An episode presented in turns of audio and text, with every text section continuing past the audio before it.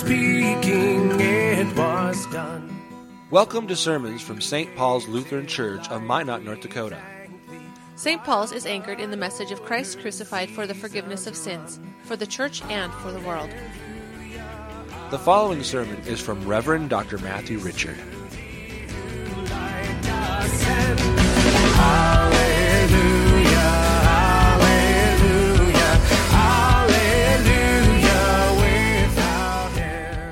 Gospel according to St. Matthew, the fifth chapter.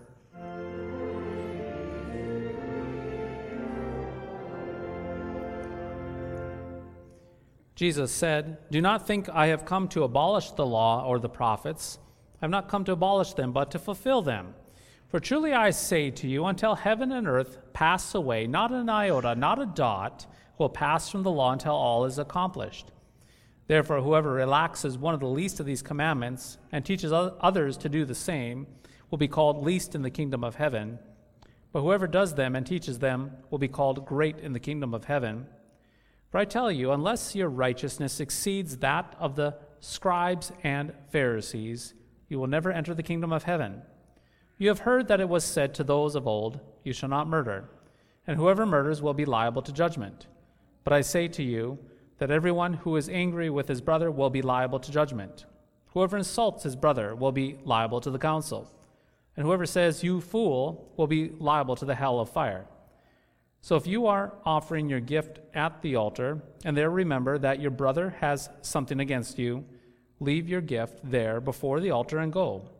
First be reconciled to your brother, and then come and offer your gift.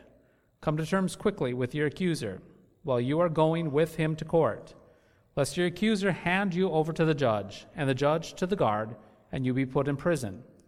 Truly I say to you, you will never get out until you have paid the last penny. This is the gospel of the Lord.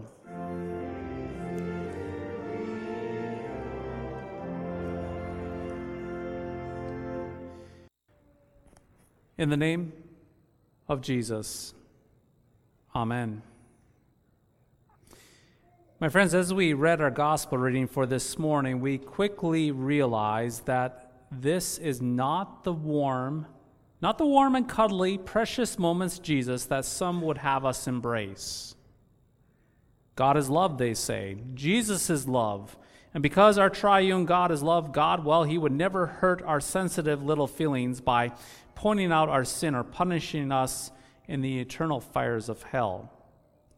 At least that is how mankind chooses to understand God in these last days. That is actually the very kind of poison that gets sprayed out from too many pulpits in America, in American churches this day. You see, as we draw closer to the end of time, we have continued to remake and recast the Lord as a snuggly old grandpa who can't, well, who can't help but love us an old softy who will ultimately forget about our sins and take us to heaven in the end, no matter what happens. But all of this, all of this is a lie, dreamed up, dreamed up by the devil to dismiss and try to allow us to justify our sinfulness.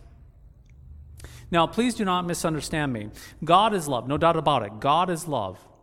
And his love, well, it is for us, it is perfect. And it is because of this perfect love that He has for us that He wants us to be with Him for eternity. And at the same time, it is because of this perfect love that He has for you and for me that Jesus speaks such harsh words to us today in the gospel reading. Words of warning, warning to us this morning. Love is patient and kind, but not at the expense of dismissing truth not at the expense of telling lies. Indeed, it is the Lord's heart of love speaking when we are warned these words unless your righteousness, our righteousness, exceeds that of the scribes and the Pharisees, well, we will never enter the kingdom of heaven. Now, if you listen and hear those words, well, they cut like a knife. They're hard to digest righteousness is being pointed out. It's saying that righteousness must be perfect. To be righteous is to be able to stand on your own two feet without any guilt, with a clear conscience, to have lived without ever violating God's law itself, upholding those Ten Commandments to perfection. And so, those are harsh words from Jesus. They're tough words to consider, especially when we're compared to the Pharisees and the scribes. For all appearances, these Pharisees and scribes, they were the most righteous bunch, no doubt about it. They prided themselves in being very meticulous in how they kept and obeyed God's law at every point, all the Ten Commandments. But the truth is that even as perfect as they appeared, the Pharisees and the scribes, they still were not righteous in God's eye. The reason is that it was not God's law, it was not His Ten Commandments that they were trying to fulfill, but it was actually their man made rules that they were trying to fulfill before God Almighty. You see, the Pharisees, they thought that they had found a surefire way to keep God's Ten Commandments. And so what they did is they took the Ten Commandments and they built off those Ten Commandments 613 tiny little rules and regulations that if they follow those 613 rules, well, they didn't have to sweat the Big Ten, the Big Ten Commandments themselves. It was these 613 rules that they had to live by and keep. And if they kept those meticulous little rules, well, they didn't have to, again, worry about the big Ten Commandments, and they were the holiest a bunch. Now, we must not be too hard on those poor Pharisees. The reason being, we all have something of a Pharisee right here in our own hearts. You see, our sinful nature, our old Adam has a way of doing this as well. Our old Adam comes up with our own little rules and regulations that justify and legitimize our sinfulness, our pet sins usually. Because we are sinful and because of our old Adam, that old Adam that loves to sin and likes to make rules that skirt around what God actually says, well, we go down this very same path. And so, if we can live within the bounds of our own little rules that we make up, then surely we think that God will have to be pleased with us in our effort and forget about our failures. Now, let's bring this to home last 10 years, we can see what this looks like within our culture itself. Look what's happening in marriage itself in our own country to see how we love to do this. Marriage between same sex persons is not about, as much as they say, about tax benefits and health insurance. But instead, the issue of same sex marriage is about finding a way to legitimize and justify sin. It's about how we as a culture are trying to quiet a guilty conscience the thought is this is if the laws of the land are okay with a particular sin, then we can be okay with a particular sin, and then God will have to be okay with sin as well. It's a way of trying to convince ourselves and potentially God that we're okay. Now, the harsh truth is that we cannot live by our own rules, our own regulations, or make up laws in our land so that we can keep them and then be considered holy before God Almighty and to have a clean conscience. In fact, that would be making things worse. Because if you manage to keep your own rules, well, then you will proceed to judge other people by your own rules that you have made up. And then before long, well, you end up as a smug, arrogant Pharisee. Before long, you are too self righteous to stand with the other sinners, and you are left alone with your smug attitude, thinking that you are better than everybody else around you. And there is no one so alone as a Pharisee, indeed. There's no one so alone as a Pharisee. Now, dear friends, in the end, there's only one law by which we are judged. It's God's law, not our little man made rules, not the 612, excuse me, 613 rules that the Pharisees made. There's one law, His Ten Commandments, that we've heard about in the Old Testament reading from this morning. And there's only one judgment of that perfect law, and that one judgment for us and that is this that we're guilty, that we've all sinned and fallen short of those great Ten Commandments, that perfect love for God and that perfect love for our neighbor, we have fallen short. And frankly, stated the penalty for our sin, breaking that perfect 10 law, those 10 laws, that perfect 10 commandments, well, it's a death sentence to hell itself. Hard to hear, but true.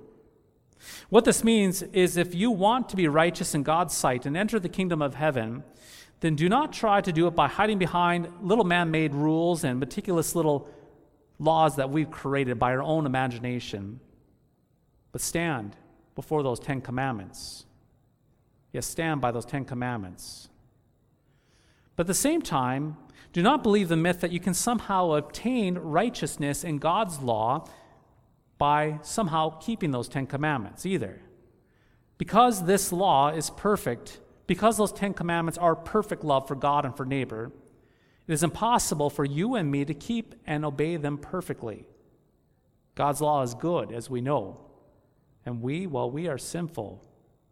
We see that, and we see that in our actions, our attitude, and so forth, that we cannot follow God's law constantly without error. We confess it every Sunday. I, a poor, miserable sinner. You see, trying to live and be holy by God's law means that if you ever forget or neglect to read your Bible, well, bluntly stated, this is hard to say. The wages of that sin is death itself, hell. Tough to say, but regardless, we need to hear it. If you ever look at someone who is not your spouse with an eye towards using their body in a sexual way or simply longing for them instead of the one that God has given you in your marriage, well, then the fires of hell are prepared by the devil for you. Hard to hear, but needed to be heard. I know this is harsh, but it is true. We can go through all Ten Commandments, and the wages of sin is death. The wages of our sin is hell itself. The law is absolute, it's unbending, it's uncompromising. The law does not allow for loopholes. As many rules as that we create, it does not allow for loopholes. It leaves us condemned with our mouths shut, looking face forward at death itself. But the eternity of hell is not where you belong and it is not where God desires for you and me to be. That is why Jesus speaks such harsh words. He speaks harsh words for us today and for all people. He warns you and me because of his love. Unless your righteousness exceeds that of what you see in the scribes and the Pharisees, you will never enter the kingdom of heaven. So that brings up the question then how do we find a righteousness that exceeds that of the Pharisees and the Sadducees? How do we accomplish something greater than what they had accomplished? Where do we look for that exceeding righteousness? Where do we look when we fall flat on our face in failure before God's perfect and holy and good law? We look to the one. It's the gospel, my friends. We look to the one who speaks the warning of love, Jesus himself. You see, he's, he is the only one who kept the law in every way, in every way, before God Almighty. So we look then to the one who said, He has come not to abolish the law, but to fulfill the law for you and for me. You see, the righteousness and holiness of Jesus are yours. He accomplished it for you, and He gives it to you, and you receive it by faith. He gave it to you freely as a gift in your baptisms. In your baptism, He clothed you in righteousness so that you too are righteous before your Father in heaven. Not because of how well you kept the law, but because of how well Jesus kept it in your stead. Jesus' righteousness covers you. By faith in Christ, your righteousness far exceeds that of the scribes and the Pharisees, because Jesus exceeds the scribes and the Pharisees. And by faith in Christ, we sinners will enter the kingdom of heaven because Jesus, while he is holy, and he makes you holy. That is the promise that he seals today with his own body and blood. Here is where he continues to shower you with this righteousness. In fact, think about it this morning. As we confess our sins from the floor, we confess that we're poor, miserable sinners, and the Lord Jesus Christ, he tucks you back into this font. As the pastor, the servant, places his hand on the font and he declares and pours into your ears in the stead and by the command of my Savior, Jesus Christ, your Savior, Jesus Christ, you are forgiven of all of your sins, plunging you back into that water where you are marked and claimed as the redeemed. Indeed, He showers you with forgiveness, life, and salvation. And furthermore, He invites you this day to the table in repentance over your self righteousness and sin to yet again receive the gifts of righteousness which He died and rose again to make yours. Here are the salvation and grace at this altar for you, not because you and I deserve it, but because He is love and He desires to give you good things. so that you may be in his kingdom forever. Righteousness is not found here, not found in us. It's found in the Christ who gives you righteousness as a gift.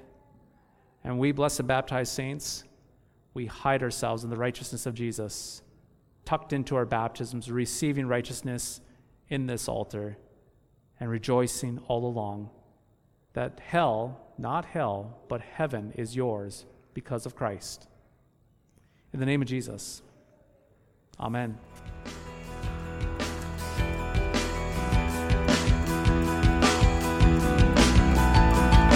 Thy strong word bespeaks us righteous, bright with thine own holiness. Thank you for listening to today's podcast sermon. You can access a full manuscript of today's sermon from Pastor Matthew Richards' blog at www.pastormattrichard.org or visit St. Paul's website at www.stpaulsminot.org.